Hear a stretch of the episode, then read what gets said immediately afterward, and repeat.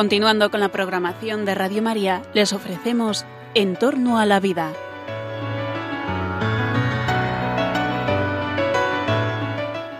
Es un espacio dirigido por José Carlos Avellán y Jesús San Román.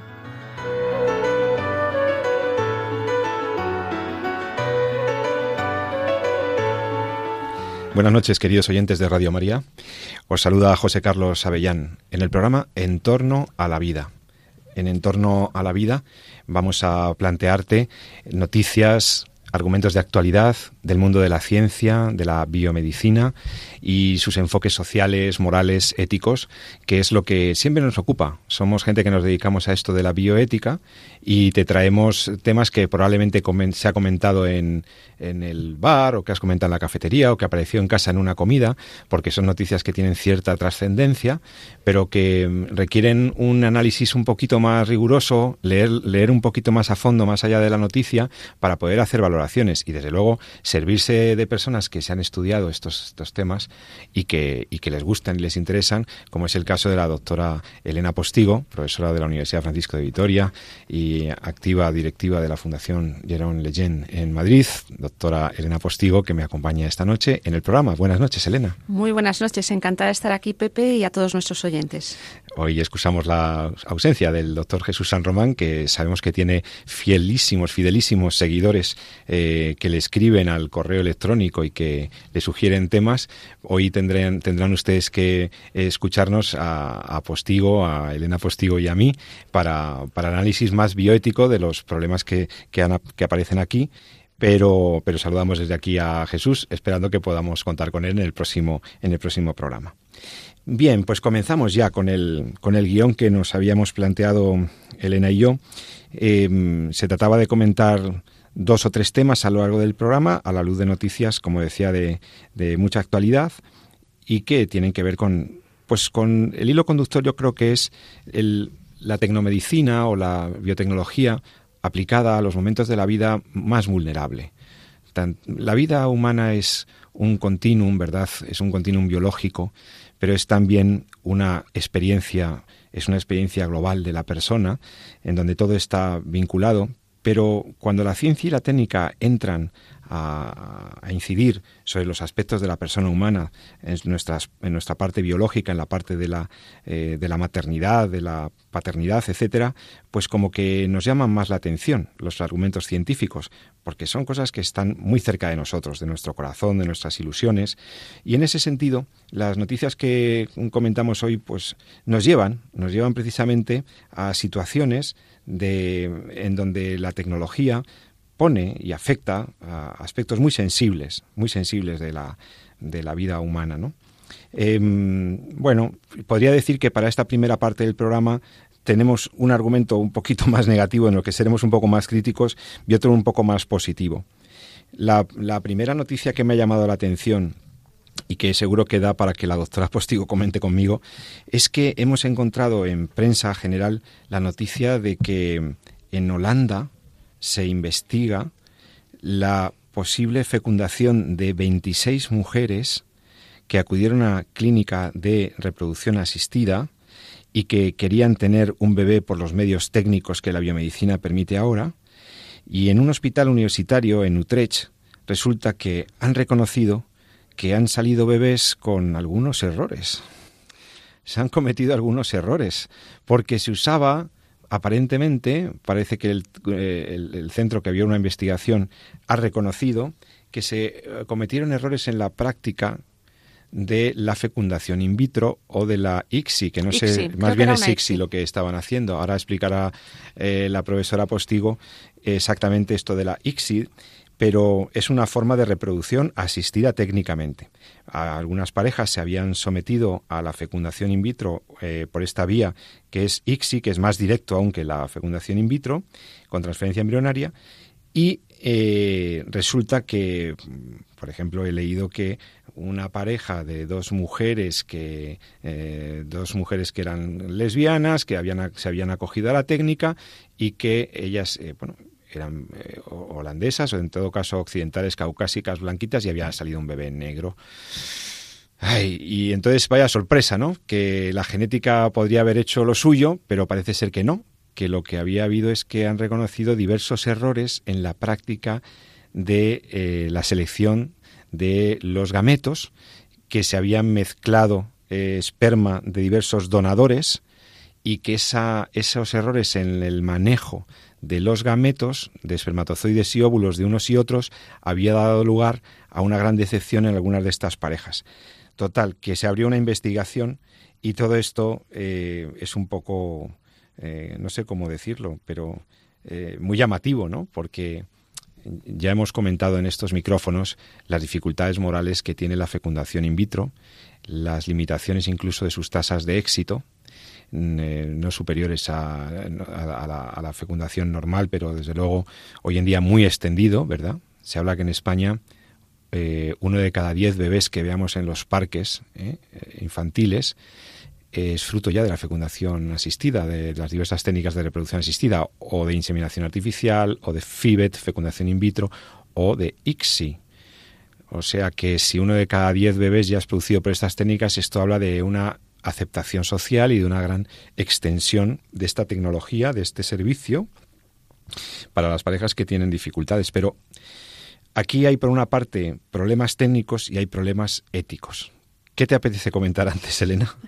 Quizás para poder hacer un análisis ético vamos a comenzar antes por los problemas científico-técnicos, es decir, de qué se trata, también para que los oyentes, seguramente muchos lo sabrán, porque hoy en día es una técnica bastante común y cada vez más extendida, eh, en qué consiste exactamente la FIBET y qué diferencia una FIBET, fecundación in vitro con embrión transfer, es decir, transferencia de embriones, o bien una ICSI, ¿eh? que es lo que son. Si te parece, empezamos por ahí, Pepe. Aclaremos eso, sí. Eh, muy bien. Bueno, pues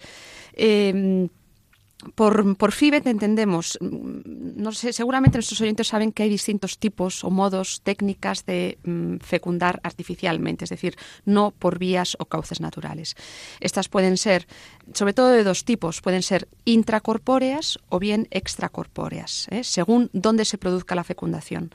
Entre las intracorpóreas tenemos la inseminación artificial, que consiste en meter dentro del cuerpo de la mujer, inseminar el semen del hombre, que puede ser bien el padre biológico, bien el el, digamos, el, el, esposo de la mujer que es fecundada o, eh, bien, son los dos casos, ¿no? Es decir, un donante anónimo o bien el, el marido que encarga la fecundación, ¿no?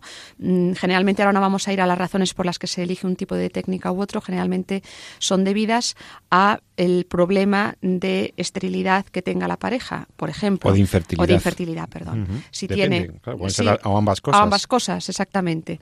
Em, en este caso puede ser, por ejemplo, que la movilidad de los espermatozoides del marido no tengan suficiente movilidad y fuerza para llegar y alcanzar el óvulo en el cuerpo de la mujer. En este caso, de, hecho, está indicada la inseminación artificial, es decir, ayudar a meter dentro el semen. ¿no? Después estaría, las y en este caso se mete dentro el semen y ya fecunda solo, es decir, la, la fecundación se produce dentro, del, cuerpo de la mujer, que después sigue su desarrollo, embarazo normal y nacimiento. Bien. Hay otro grupo de técnicas que serían las técnicas de fecundación extracorpórea, en las cuales la fecundación se produce fuera del cuerpo de la mujer y después se introduce ese embrión ya fecundado de varios días, generalmente cinco o seis, dentro del cuerpo de la mujer, cuyo cuerpo, cuya eh, útero estaría preparado eh, para que, digamos, hormonalmente ese embrión anidara, eh, se pudiera anidar y siguiera su proceso de desarrollo normal.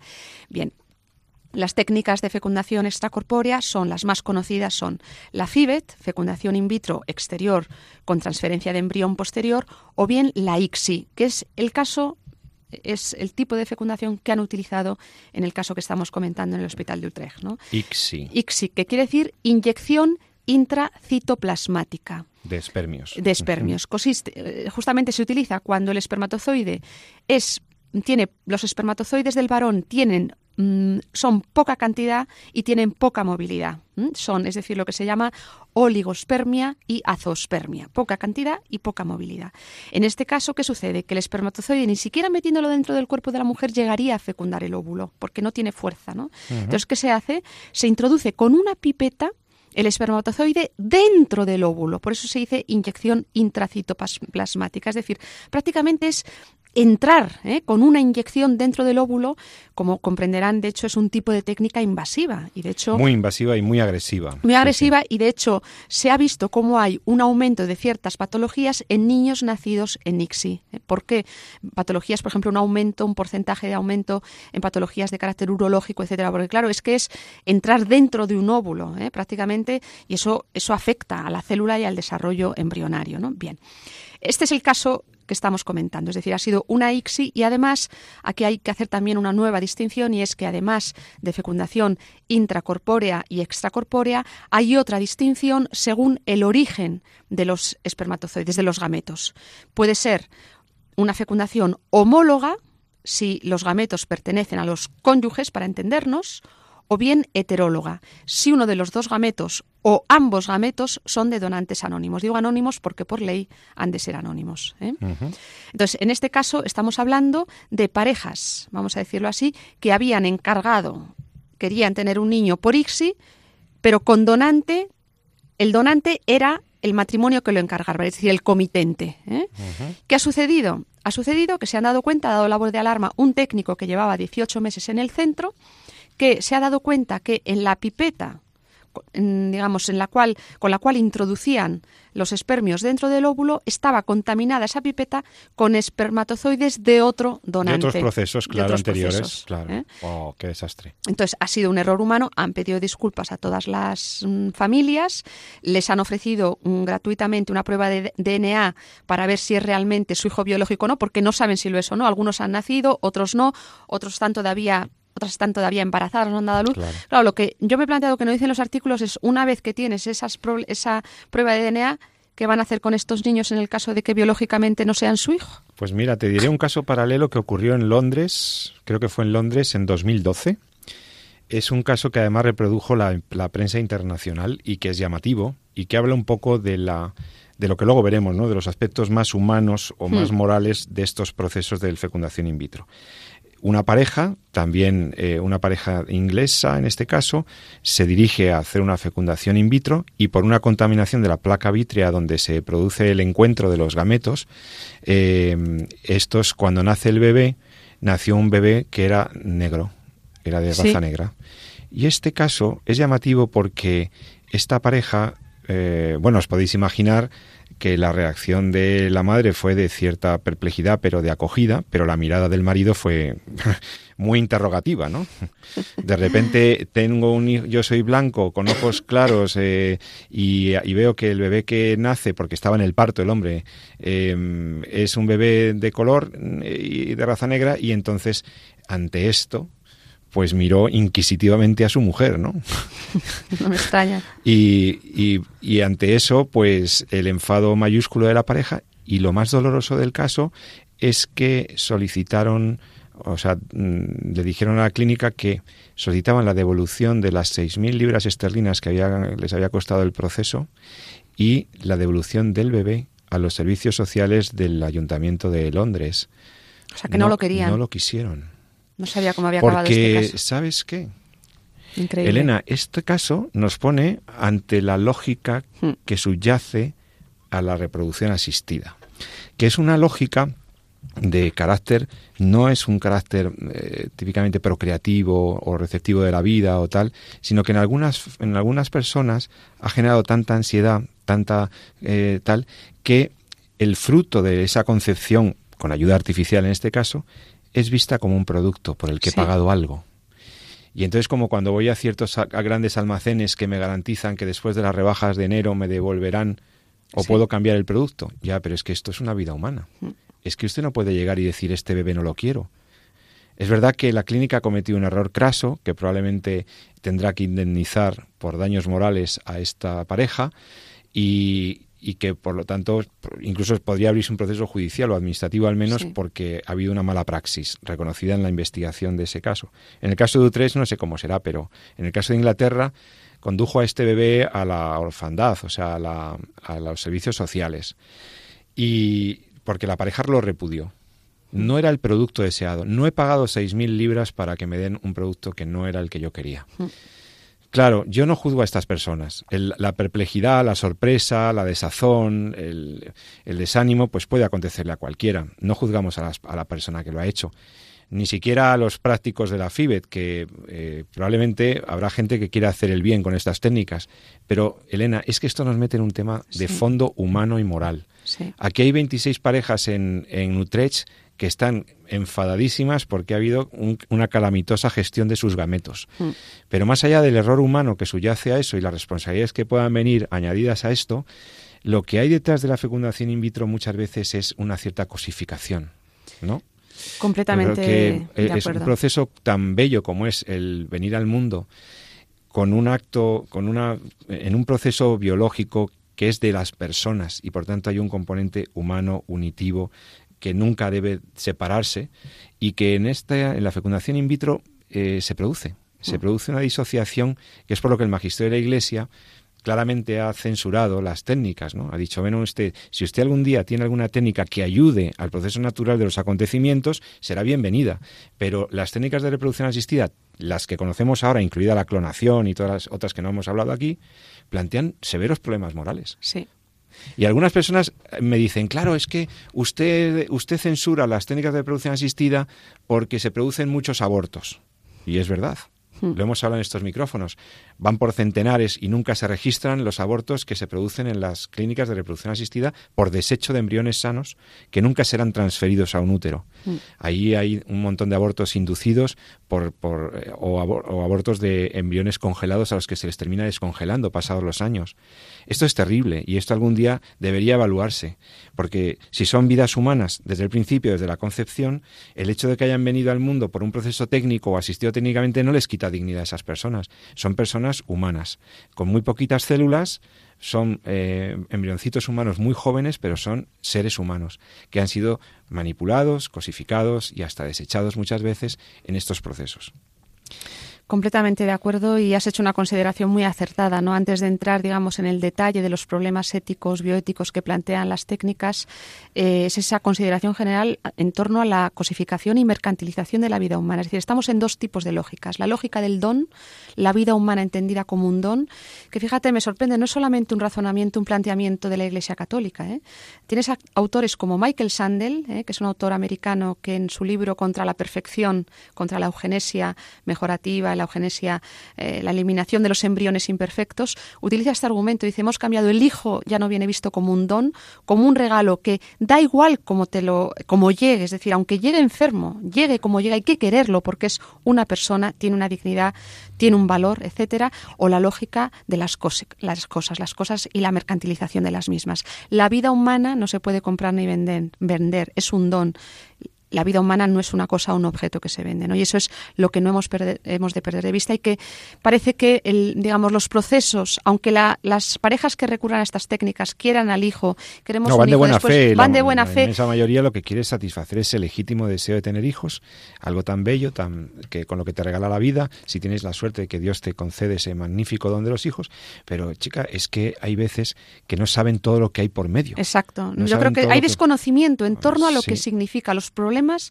éticos médicos primeros y éticos que supone. ¿eh? Sí, también hay problemas médicos porque, hombre, la, estimulación hormonal a la que hay que someter a la mujer tiene sus riesgos, sobre todo en ciertos en rangos de personas con, algunas dolencias o algunas limitaciones de salud tenemos el problema de la selección de los, em, de los gametos, o sea, de si es legítimo usar de un sitio o de otro, si, si, cabe una selección eugenésica de los gametos o no.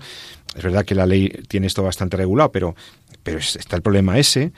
Eh, está, mira, sobre la hiperestimulación ovárica, lo has mencionado muy acertadamente, se habla muy poco y cada vez son más los estudios que demuestran que mujeres que se han sometido a ciclos de hiperestimulación ovárica, es decir, em, recibir hormonas para producir más óvulos de los que la mujer produce en su ovulación normal, la mujer que se somete a esto como donante, que hay mujeres jóvenes que lo hacen habitualmente para ganar dinero, eh, porque aunque no se pueda pagar, eh, digamos que te dan una una compensación, ¿no? que en el fondo es una, es, una exacto, es una retribución, ¿eh? mm. aunque no la quieran llamar así bien.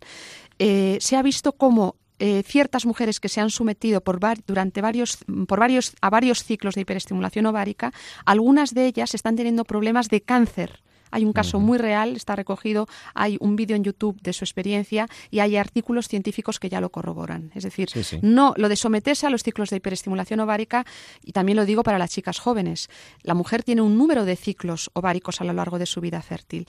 Eh, hacer que este aumente, se acelere hormonalmente, hace que se reduzca su vida fértil, porque ese número de ciclos es un número contado. Es un número contado, ¿eh? mayor o menor, pero es un número contado. Luego, estás reduciendo tu época de vida fértil. Esto a la mujer no se le, pues, obviamente, no se le dice nada ¿eh? cuando se va a someter a estos ciclos. ¿no?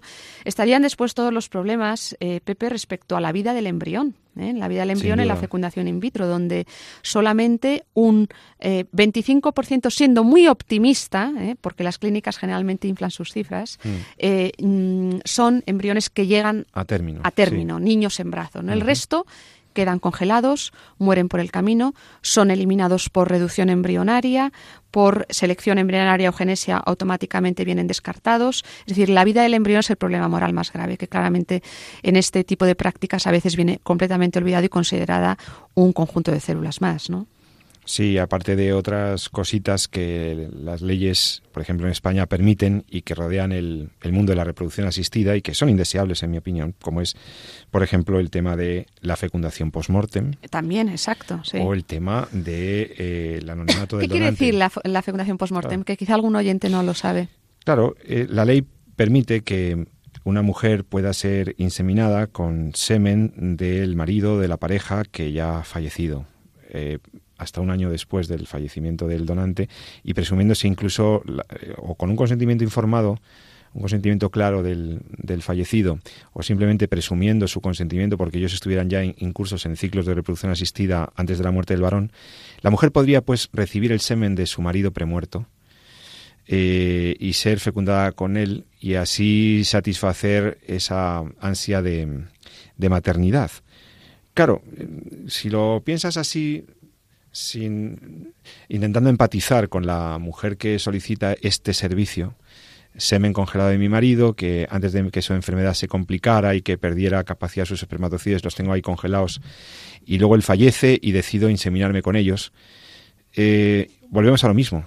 Es el, la ley está sancionando, autorizando la satisfacción de un deseo sin tener en consideración el resultado de, ese, de esa práctica y es que ella a lo mejor está contenta porque viuda recibe un bebé, pero eh, ese bebé tiene derecho a tener un padre, ¿no? Ahora no lo tiene. Eso es lo que mi maestra, la profesora María Dolores Vilacoro, censuraba como la orfandad biológica, ¿no?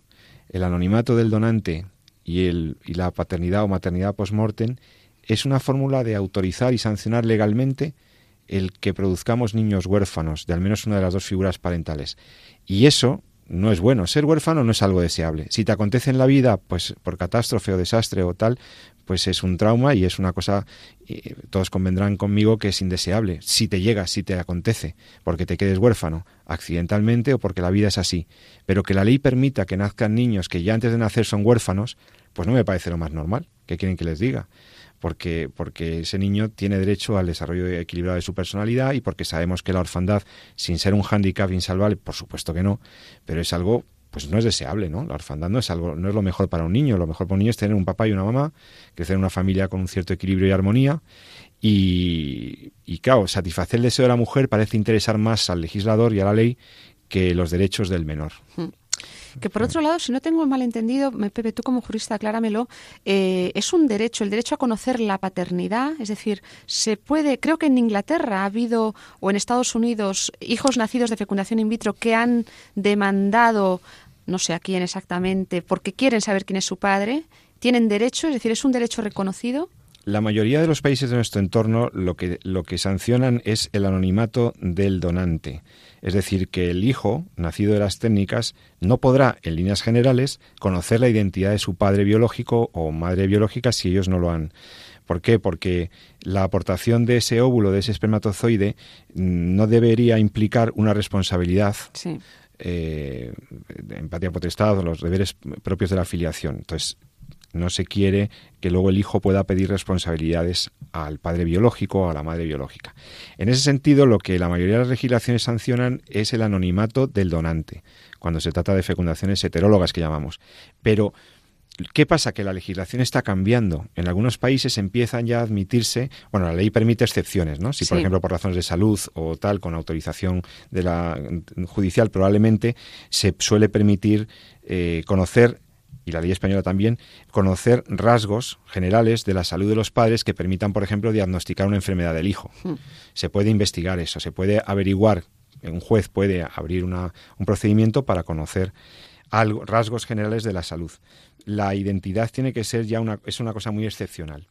Me consta que en algunos países, no sé, Suecia, incluso no sé si en Reino Unido, se ha replanteado el anonimato del donante otra vez por lo mismo, porque se entiende que aquí también juegan los derechos del niño y que el niño tiene derecho a saber y además eh, la misma la misma experiencia que tenemos ya eh, clínica amplia de la fecundación in vitro de niños nacidos por fecundación in vitro eh, nos demuestra que los seres humanos estos niños en particular quieren conocer sus raíces tienen una íntima eh, interés, ansiedad o de conocer su, su, raigambre, ¿no? Es como que nuestra forma de aterrizar en el mundo, de encontrarnos con nosotros mismos, pasa también por conocer quiénes fueron mis abuelos, o más o menos saber que hay unos tatarabuelos que eran de no sé dónde, y conocer ese filium, esa, esa raigambre, eh, nos ayuda psicológicamente en los momentos más importantes, en la infancia, en la adolescencia, etcétera, a encontrar nuestra propia identidad y nuestro sitio en el mundo.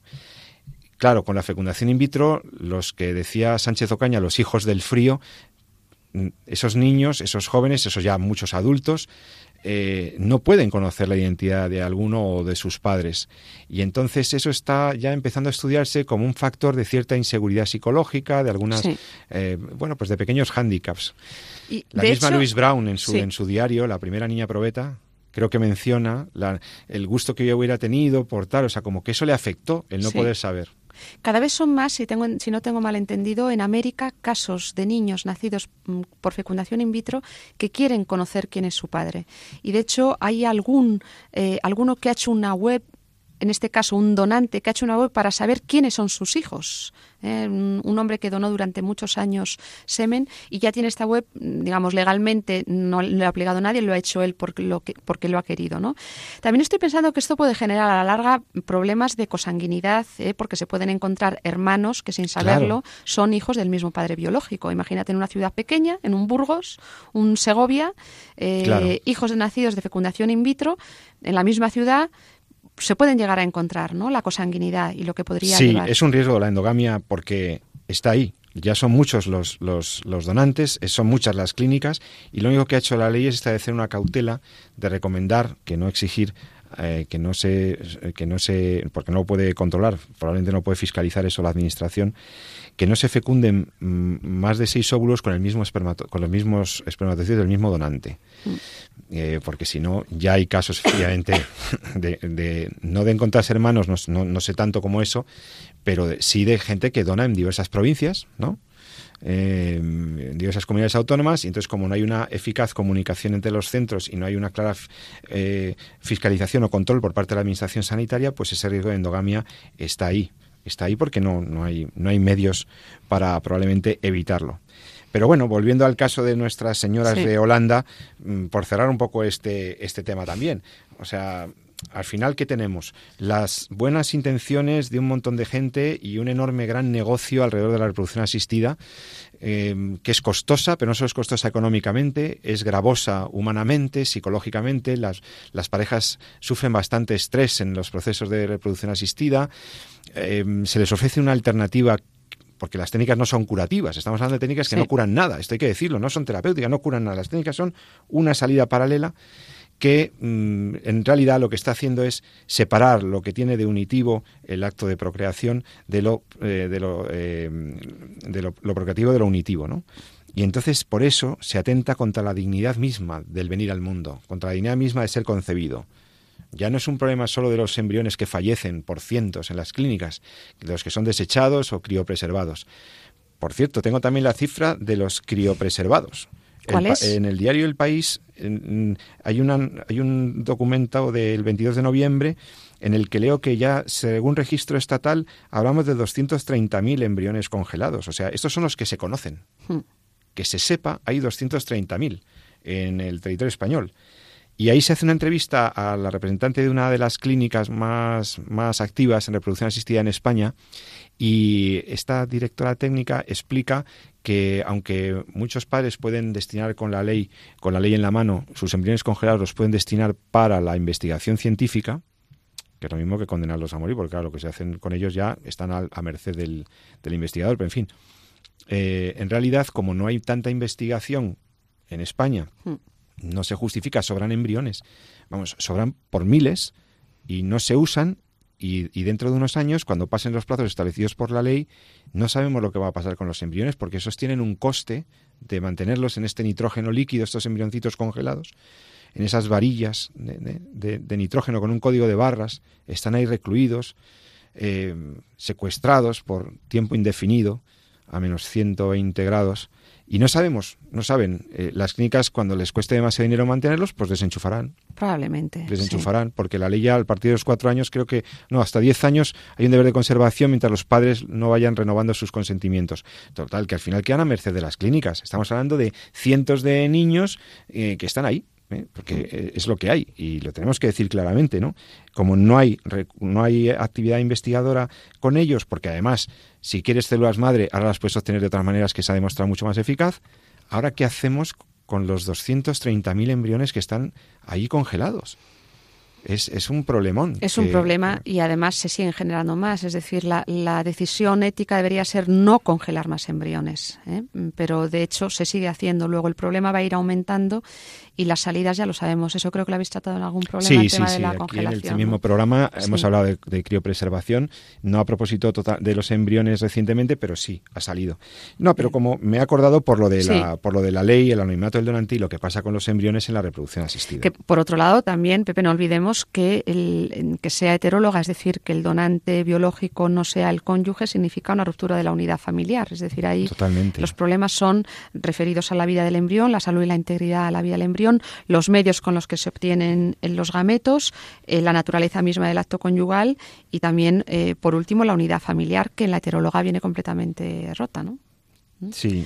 En fin, son problemas tras problemas. Muchas veces se recurre a la fecundación in vitro sin ser consciente desde el punto de vista biológico, médico, ético, teológico para un creyente de todo lo que supone. Creo que haría falta mucha más reflexión, concienciación acerca de lo que es y del mercado, como tú bien has dicho, que hay alrededor de todo esto. En el fondo, eh, viven de esto las clínicas, les beneficia este mercado y lo potencian. Además, como cada vez nos casamos más tarde, tenemos hijos más tarde, tienen un mercado asegurado. ¿no?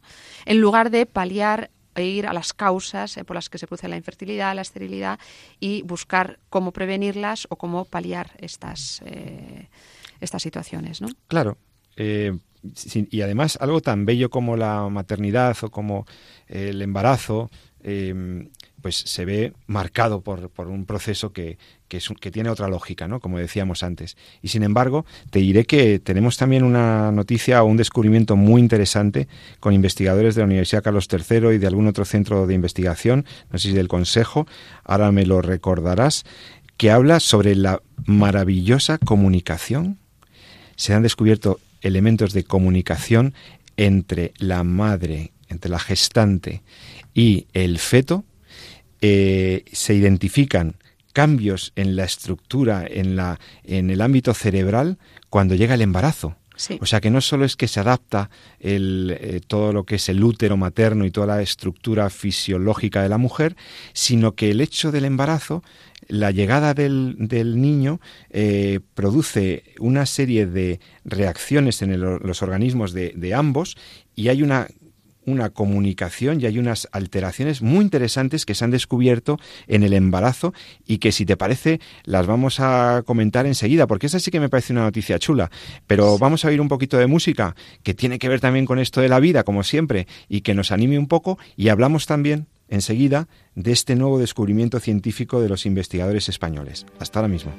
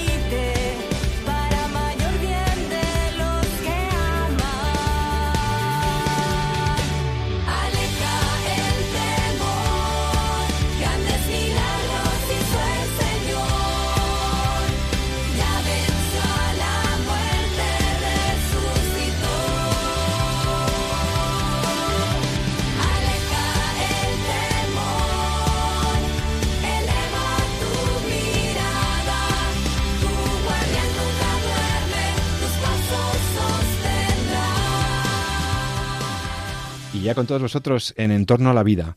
Os habla José Carlos Avellán. Estoy teniendo un animado programa con la profesora Elena Postigo, profesora de la Universidad Francisco de Vitoria, bioeticista, experta en los temas de la bioética.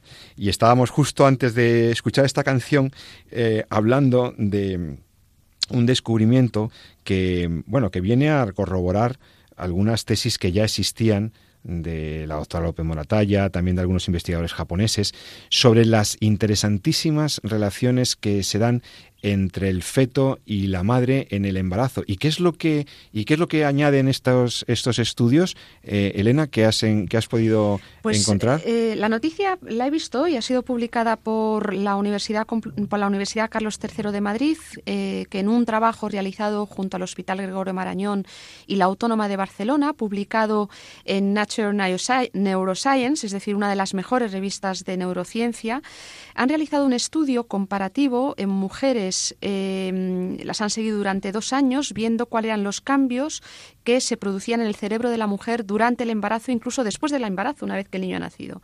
Y a través de imágenes de resonancia magnética han visto la transformación que se produce en su cerebro, eh, mejoras de carácter adaptativo, de carácter social, de carácter afectivo, para acoger mejor al niño. Es decir, hay una serie de cambios que corresponden a una especialización del cerebro para encarar los retos que supone la maternidad. ¿Mm? Esto, de alguna manera, como bien has dicho, corrobora esos estudios que publicó la doctora López Moratalla en un librito acerca del vínculo de apego materno-filial hace unos años, donde hablaba sí, ya Natalia López Moratalla, magnífica experta. Catedrático de, bioquímica de la Universidad de Navarra, en este libro titulado Vínculo de apego materno-filial, habla justamente de esto. ¿no? Eh, y esto nos muestra claramente cómo el cerebro de la mujer se prepara en el momento que está embarazada, se prepara para acoger al hijo, cuando lo da a luz también sigue su cerebro transformándose para que esa relación sea especialmente fuerte, afectiva y preparada para todo lo que supone el crecimiento del niño y este proceso dura hasta cuando el niño tiene dos años, ¿eh? es decir, eh, un amplio desarrollo, ¿no? Y esto, lo que dicen estos autores, leo textualmente, dicen, creemos que la reducción, eh, dice que hay un cambio también sináptico en el cerebro, dice que esta reducción se debe a un proceso similar a la poda sináptica que tiene lugar durante la adolescencia, donde se eliminan sinapses débiles para favorecer un procesamiento mental más maduro y más eficiente. Es verdad que hay una poda en la adolescencia. ¿eh? Sí. a veces excesiva. Es una poda que deja un poco impedido al ser humano durante una temporada. Con eso de la adolescencia, los que tenemos adolescentes en casa o cerca, entre las familias o vecinos, dices, esta poda ha sido muy, muy dura, esta poda sináptica. Pues es, dice, es muy interesante, ¿no? Dicen, se trataría de una reestructuración del cerebro con fines adaptativos. Así lo que pasa en la mujer que está embarazada. y... Para incrementar su sensibilidad, para detectar, por ejemplo, rostros amenazantes o para reconocer más fácilmente el estado emocional del bebé. Es decir, la naturaleza biológica, nuestra corporeidad, nuestro cerebro nos prepara para la maternidad cuando la mujer está en el momento en el que la mujer está embarazada. Esto es interesantísimo, ¿no?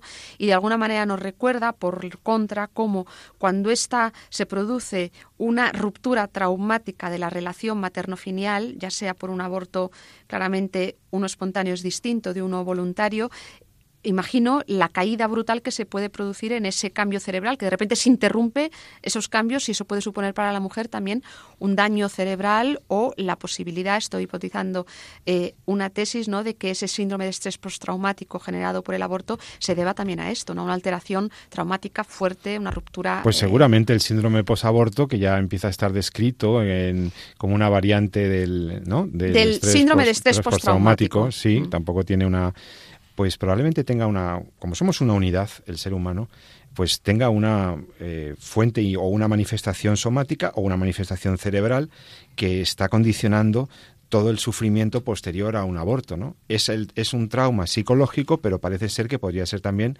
un trauma en las estructuras cerebrales. Porque claro, aquí en positivo, lo que ha ocurrido es que el acontecimiento del embarazo ha generado una verdadera revolución y, al mismo tiempo una maravillosa eh, preparación de la naturaleza femenina para acoger la nueva vida. Leí incluso hace algunos años las experiencias, eh, el registro de los intercambios bioquímicos que se producen en etapas precocísimas de la, del, eh, del desarrollo embrionario, como que el embrioncito recién eh, Implantado. No, incluso antes de implantar. Eh, hay, hay, por lo visto, descritos em, procesos de intercambio bioquímico ya en las cuando el embrión baja por las trompas de falopio, eh, buscando la pared endometrial, como que la estructura anatómica y la estructura bioquímica de la mujer está dirigiendo, hmm. está orientando, está ayudando a su a su embrión a buscar el lugar adecuado donde encontrar el acomodo endometrial, que el nicho endometrial donde se, se, finalizará el proceso implantatorio. Y eso es maravilloso, o sea, eso habla de que, primero, ratifica lo que ya sabemos, que es que el embrión no es una parte del organismo de la mujer. Es decir, es un ser independiente, es un tertium, es un tercero, es una vida humana autónoma, no independiente, autónoma, mm. porque depende de la madre, pero siempre dependemos de otros. He dicho con toda intención autónomo, no de independiente, porque depende absolutamente de la mujer durante mucho tiempo o muchísimo de ella y desde luego mientras no haya placentas artificiales que bueno no, eh, y en ese sentido se produce un intercambio bioquímico un intercambio de sustancias un intercambio eh, eh, que, que, habla del encuentro de dos seres y de cómo la madre se ha preparado para ese, para ese momento y gestar, ¿no? Es maravilloso. El, mm, yo creo que justamente esta mañana lo, lo pensaba leyendo esta noticia, cómo el ser humano, su complejidad biológica, anatómica, la belleza, ¿no? el modo en el que está estructurado, el orden con el que se desarrolla la naturaleza, nos da pistas acerca de que no todo se agota en lo biológico, ¿no? de que nuestra naturaleza es de una eh, no solo complejidad, profundidad, ¿no? y ahí aparece la filosofía para decirnos quién es la persona y después se amplía el horizonte teológico. Entender al ser humano así, ¿no? desde esa corporidad biológica que se desarrolla de modo tan perfecto para comprender cómo funcionamos, lo que somos y que se amplía hasta el ámbito teológico, ¿no? Nos muestra como nunca acabaremos de comprender ¿eh? la riqueza de lo que significa ser hombre, ¿no? Ser persona. Es una maravilla. Y lo del cerebro, que lo hemos tratado aquí en este programa, recuerda a nuestros oyentes que el tema del cerebro y la neuroética y la neurobioética también ha sido tratada aquí por grandes expertos en el programa En torno a la vida. De hecho, puedes asomarte, si quieres, eh, tienes curiosidad, pones en tu ordenador, en tu tablet o en tu móvil radiomaria.es y se te abre la posibilidad de entrar al podcast. El podcast es donde están recogidos, registrados, depositados los programas de esta cadena.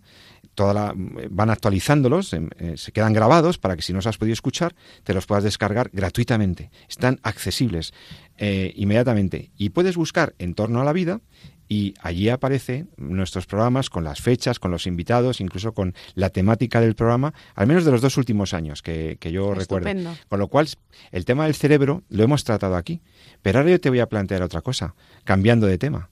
El tema del cerebro me lleva a otro caso muy interesante. ¿Ves cómo he hilado? Eh? Ya empieza a parecerme a los periodistas. Eh, somos, somos profanos, me perdonen los periodistas, pero ya los voluntarios de Radio María en la locución ya vamos hilando, ¿no? Entonces fíjate que yo quería hablar contigo un último tema que me ha interesado, em, un, un tema que tiene que ver con el cerebro, con lo que pasa al cerebro. ¿Qué le pasa al cerebro? Pues que de repente nos acontece la muerte. Y entonces el proceso de la muerte, que tiene unos signos, ¿verdad? Y que la ciencia médica ha ido identificando esos signos para poder decir cuándo ya no está la persona, cuándo ese organismo ya se ha separado la persona de su repositorio, de su em, eh, espacio material, esos signos de ese proceso de la muerte mm, pueden llevar a casos muy curiosos, porque realmente una persona creíamos que estaba muerta, pero no está muerta, porque o una persona está en coma, o una persona está en estado vegetativo. Entonces hay situaciones que dan lugar a casos curiosos. Por ejemplo, eh, estábamos hablando antes Elena y yo del caso de un ciudadano polaco que estaba en coma. No sé si inducido o producido por un trauma o una enfermedad o lo que sea. Y este, y este hombre que no está muerto, que está en coma, insisto, al cabo de 20 años se despierta Fíjate que ya probablemente su familia, la gente cercana, los mismos médicos se plantean, bueno, este señor lo estamos manteniendo aquí con vida, porque tiene unas constantes vitales, está en una situación de coma, su, cerebro está em, en un suspenso, ¿no? en un stand-by, pero no ha fallecido. Y entonces se pudo plantear más de una vez, pues bueno, pues dejémoslo estar, ¿no? O sea, ya, ¿no? Pues ya, ya tuvo una vida, qué sé yo, mm, ya llevamos soportando esta, incertidumbre sobre si despertará o no, pues seguro que se plantearon en más de una ocasión em, la eutanasia, por ejemplo, ¿no? o, la, o más bien eh, ayudarle a morir directamente, causarle la muerte, por decirlo claramente. Y ese homicidio que estuvo ahí planeando, fíjate que menos mal que no lo hicieron, porque 20 años después despierta. Lo que debe ser eso, ¿eh? Que tú te has muerto antes de que cayera el muro de Berlín, cuando existía la Unión Soviética, cuando, los, cuando Alemania era... Bueno, y de repente miras al mundo y ha cambiado muchísimo. Mm, lo de los teléfonos móviles, pues imagínate lo que sería la tecnología biomédica cuando despertó en aquel hospital. De repente le ponen las noticias y le dicen que estamos eh, con actos de terrorismo islamista. Fíjate. Y, y este señor, 20 años después, ha despertado. Eso nos, nos hace cuestionarnos algunas cosas, ¿no? ¿Qué te sugiere este caso, Elena? Pues es un caso muy interesante que ya se ha dado más veces en, la historia, sobre todo en las últimas décadas, desde que se, eh, digamos, se mm, determinó esa situación que se llama coma de pasé en los años 50. Hemos tenido repetidamente casos de personas en esta situación.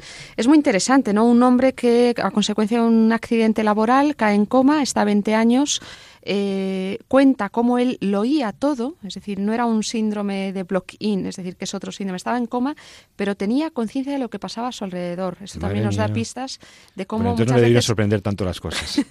pero claro, oía también a los médicos que aconsejaban a la mujer que por qué no le aplicaba la eutanasia, ¿eh? porque en esa situación que no iba a vivir, claro, 20 años son muchos, llega un momento en que la mujer, por cierto, una mujer con una profunda fe, ¿eh? lo dice el artículo del que estamos hablando, nunca quiso hacer, hizo caso omiso de lo que le decían los médicos y siguió cuidando con cuidados paliativos a su marido ¿eh? estos 20 años.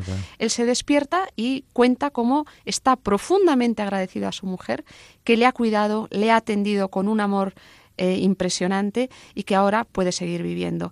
Me sugiere una cosa muy importante. Lo primero, distinguir lo que es muerte o muerte cerebral de un coma y de un estado vegetativo. Porque muchas veces en los medios se habla confundiendo estos tres estados, diciendo está en muerte clínica, está en estado vegetativo, como si fuera lo mismo. No, señores, no. Clínicamente son tres estados eh, distintos que tienen parámetros de constatación médica y esto oyentes médicos que lo estén escuchando saben que es así, para la constatación de lo que es un estado vegetativo, un coma y una muerte cerebral. El coma es la pérdida de conciencia temporal debida a una lesión de distinto origen por la cual la persona durante un tiempo determinado pierde conciencia y pierde ciertos estímulos que pueden tener también hay una gradualidad. Ahí está la escala de eh, permanente y persistente. ¿No? No, no, no, Es ah, una escala, que cuando pasan de 10 años los llaman eh, Bueno, eso es, el estado, el estado, vegetativo. No, respecto al coma, es ah, que no recuerdo el nombre de la escala, que tiene 8 grados. Bueno, lo siento, eh, me vendrá en otro momento. En esta, según esta, se van constatando distintos estímulos, si oye, escucha, responde audiovisuales, etcétera, y se determina el estado de coma que tiene. Algunos son, se vuelve inmediatamente, a la semana, etcétera, y otros, pues son indefinidos. Bien, en cambio, el estado vegetativo se llama estado vegetativo cuando una persona que está en una situación de coma prolongado, ya no responde a ciertos estímulos y que está en estado vegetativo, que prácticamente es también ausencia de actividad cortical. ¿eh? Nuestro, nuestro encéfalo está dividido como en dos grandes partes. El córtex, la corteza, del que depende la conciencia, si te dan un golpe pierdes la conciencia de forma temporal o indefinida y lo que se llama el, eh, mm, encéfalo, del que depende la función cardiorrespiratoria. Prácticamente en el coma se pierde conciencia, es decir, no hay actividad cortical. En el estado vegetativo tampoco hay o no se sabe hasta qué punto hay actividad eh, cortical. Esto también lo digo porque últimamente ha habido todo un debate entre intensivistas acerca de personas que estaban diagnosticadas como estado vegetativo y que en realidad no lo eran, estado vegetativo persistente y que no lo estaban, que tienen un grado de mínima conciencia. Estaríamos ante otro estado clínico que se llama estado de mínima conciencia. ¿eh? Y esto se ha hecho mediante, cosa que hasta hace años no se hacía, metiendo a una persona en estado vegetativo dentro de un TAC, ir haciéndole preguntas y se ha visto cómo hay actividad ¿eh? intracraneal en la persona. queda registrada. queda registrada, se le hacen preguntas del tipo, si eres fulanito de tal, imagínate un campo de tenis. Entonces, esta persona se produce actividad intracraneal ¿eh? en una parte de su cerebro. Bueno, las personas en estado vegetativo tienen una lesión probablemente más grave y además dura mucho más tiempo, pero todavía no es la muerte cerebral. Por muerte cerebral, en cambio, es un estado clínico y además para diagnosticarlo hay una serie de parámetros muy amplio que está recogido en un Real Decreto de 1999 que supone la pérdida total e irreversible de toda actividad cortical y de actividad troncoencefálica. Es decir, la persona en muerte cerebral no solamente no tiene ningún grado de conciencia, sino que además no tiene, ausencia total e irreversible de la actividad troncoencefálica. Es decir, no respira ni su corazón eh, funciona autónomamente. Además, de forma indefinida e irreversible. Y eso se constata de una forma clínica. Son tres estados clínicos muy distintos, distintos de otros como el síndrome de Block-in, etcétera. Es decir, personas que lo oyen todo pero no pueden, oyen y ven todo pero no pueden expresarse. ¿eh? son estados neurológicos distintos y es muy importante conocer. Una persona en coma está viva, una persona en estado vegetativo está viva y por lo tanto merece nuestros reconocimientos, nuestros cuidados paliativos. Es una persona de pleno derecho y hemos de cuidarla. ¿no? Esto es un criterio muy claro. Una vez ya que se diagnostica la muerte cerebral, esa persona ya prácticamente está muerta y de hecho se puede proceder a, su, eh, a la declaración de su defunción. ¿no? O sea que si y si hay un coma de larga duración, inducido o no, pero no hay, no hay muerte encefálica. Eh, Esa persona está viva. Habrá que estar, eh, o sea, cuidarla. El deber de beneficencia básico del médico es eh, mantenerle, mantenerlo, hidratarla, alimentarla, cuidarle lo de la piel, tal, lo que sea. Exacto, cuidados básicos eh, para que esté bien, su bienestar físico. Pero no se le puede desconectar. No se le puede desconectar. Está viva esa persona. ¿eh? es decir, hay situaciones en las que em, a veces se plantea, no, pero esta persona está así, lleva muchos años así. Ya, pero si es que legitima, si legitimamos el hecho de decir una eutanasia activa a una persona que está en esta situación, ¿por qué no en un futuro a una que está en esta otra, en esta otra, en esta otra? Comenzaríamos por la pendiente resbaladiza, ¿no? Y, nuestra, si nos lo piden el testamento vital? Mm. Bueno, ahí tenemos una variable más que se introduce y probablemente con el tiempo en España se llegará a cuestionar todo esto. ¿eh? Yo no excluyo que a la vuelta de la esquina esté un, un debate amplio sobre la eutanasia y, todas estas cuestiones. Hombre, yo también te digo una cosa. Eh, el, testamento vital no genera un deber de obediencia en el equipo médico si lo que contiene ese testamento, lo que prescribe o lo que pide el, redactor de ese documento es, es algo mm, contrario a la ley, contrario al orden público o, o sea, que no, que, el testamento vital no es una, no es un documento de obediencia directa, segura, eh, que tú digas, no, esto lo ha dicho el lo ha dicho el paciente, escrito está en su documento de instrucciones previas. No, el documento de instrucciones previas es eficaz, pero tiene unas limitaciones. Y, mientras la eutanasia o los actos eutanásicos o el suicidio asistido sean ilegales en España, esas prescripciones se tienen, no se tienen que escuchar, o sea, no se tienen que atender. Mm. No le puedes exigir al médico o al equipo médico que haga un acto que va contra la legislación vigente. Es que el testamento vital de la asociación no sé qué, eh, los DMD y todos estos, eh, prevé, la, bueno, sí, lo puede prever, pero es ineficaz puesto que la ley 41-2002 y las leyes sanitarias en España prohíben que se practique la eutanasia o el suicidio asistido. Por lo tanto, deben estar muy tranquilos nuestros oyentes que aquí en España se distinguen los equipos de medicina interna y los neurólogos y tal distinguen con una tecnología extraordinaria los estados del cerebro, etcétera, y actúan conforme a protocolos actúan conforme a protocolos que dan bastante seguridad. Y luego está también el buen hacer de la ciencia médica y el buen criterio de los especialistas para, en cada caso, tomar las decisiones correctas. Por supuesto, habrá que atender el consentimiento eh, expresado o no en un testamento vital o documento de instrucciones previas en lo que merezca. Y habrá que, y habrá que atender a las sugerencias de los familiares pero cuidado con las sugerencias de los familiares que también están muy cansados, están muy sufridos, llevan mucho tiempo a lo mejor padeciendo y a lo mejor están induciendo al equipo médico a hacer algo que no debe. No, el equipo médico va a estar en su sitio o debe estarlo y los bioéticos y la sociedad pedimos a nuestros especialistas y a nuestras enfermeras y enfermeros que nos sigan cuidando y que bueno, pues no cedan a ciertas tentaciones de carácter pragmático, utilitarístico, incluso hedonista, de acabar con situaciones pues porque son muy costosas, son muy gravosas, yo no, digo que no, pero que actúen con los protocolos, que eso también da mucha seguridad y que no se trata de mantener a la gente con vida eternamente, indefinidamente, más allá de lo razonable, no, no, pero estamos hablando de situaciones donde el paciente no ha muerto. Y por lo tanto, no se puede desconectar a un paciente comatoso si no hay unos, si no es de acuerdo con unas circunstancias que están tasadas y que ya hay protocolos en las sociedades científicas para ir viendo cada caso con prudencia. Sí. Me he acordado del. Es la escala de Glasgow. La escala de Glasgow que indica los distintos niveles de coma, donde se miden una serie de parámetros: respuesta en los ojos, respuesta motora, respuesta verbal, ¿no? Y, y, creo, una cosa quería añadir a lo que has dicho, que claro, también hay que considerar el caso en el que, por ejemplo, a una persona en estado vegetativo persistente de repente se le produzca un paro cardíaco. Ahí dependerá de la situación si se la reanima o no, porque cierta reanimación, si es un estado vegetativo en el que además físicamente se ve que el organismo ya no resiste, a lo mejor se puede considerar con ensañamiento terapéutico. Es decir, cada caso va valorado en sí mismo, pero en principio esa persona sigue viva. ¿Eh? Claro, por lo tanto aquí volvemos a lo de siempre, a los criterios de siempre. Sí a la ciencia, sí a los avances, sí a respetar la voluntad de los pacientes, pero ante todo respeto al valor mm, eh, fundamental de la vida humana, que aunque no sea un bien absoluto, es un bien fundamental. Y por lo tanto, mm, huir, y, huir, evitar lo correcto bioéticamente probablemente sea evitar tanto el ensañamiento terapéutico, por supuesto, como cualquier forma de inducción o auxilio al suicidio o a la muerte intencionada, aunque sea con fines compasivos. Mm. Pues se nos ha acabado el tiempo, querida Elena. Eh, hemos llegado al final de este programa. El próximo día, dentro de bueno, en dos viernes, si queréis, eh, podemos volver a escucharnos con la doctora Elena Postigo, con el doctor San Román y con los invitados que siempre traemos a este programa en torno a la vida. Buenas noches, Elena, que tengas buen fin de semana. Igualmente, muchas gracias a todos los oyentes por estar ahí. Espero también que nuestros oyentes pasen muy buen fin de semana, que les han interesado estos temas y que pasen un feliz fin de semana. En todo caso, recuerden lo que siempre les digo, que terminará siendo lapidario en mi caso. Eh, no olviden amar la vida, y defenderla. Muy buenas noches.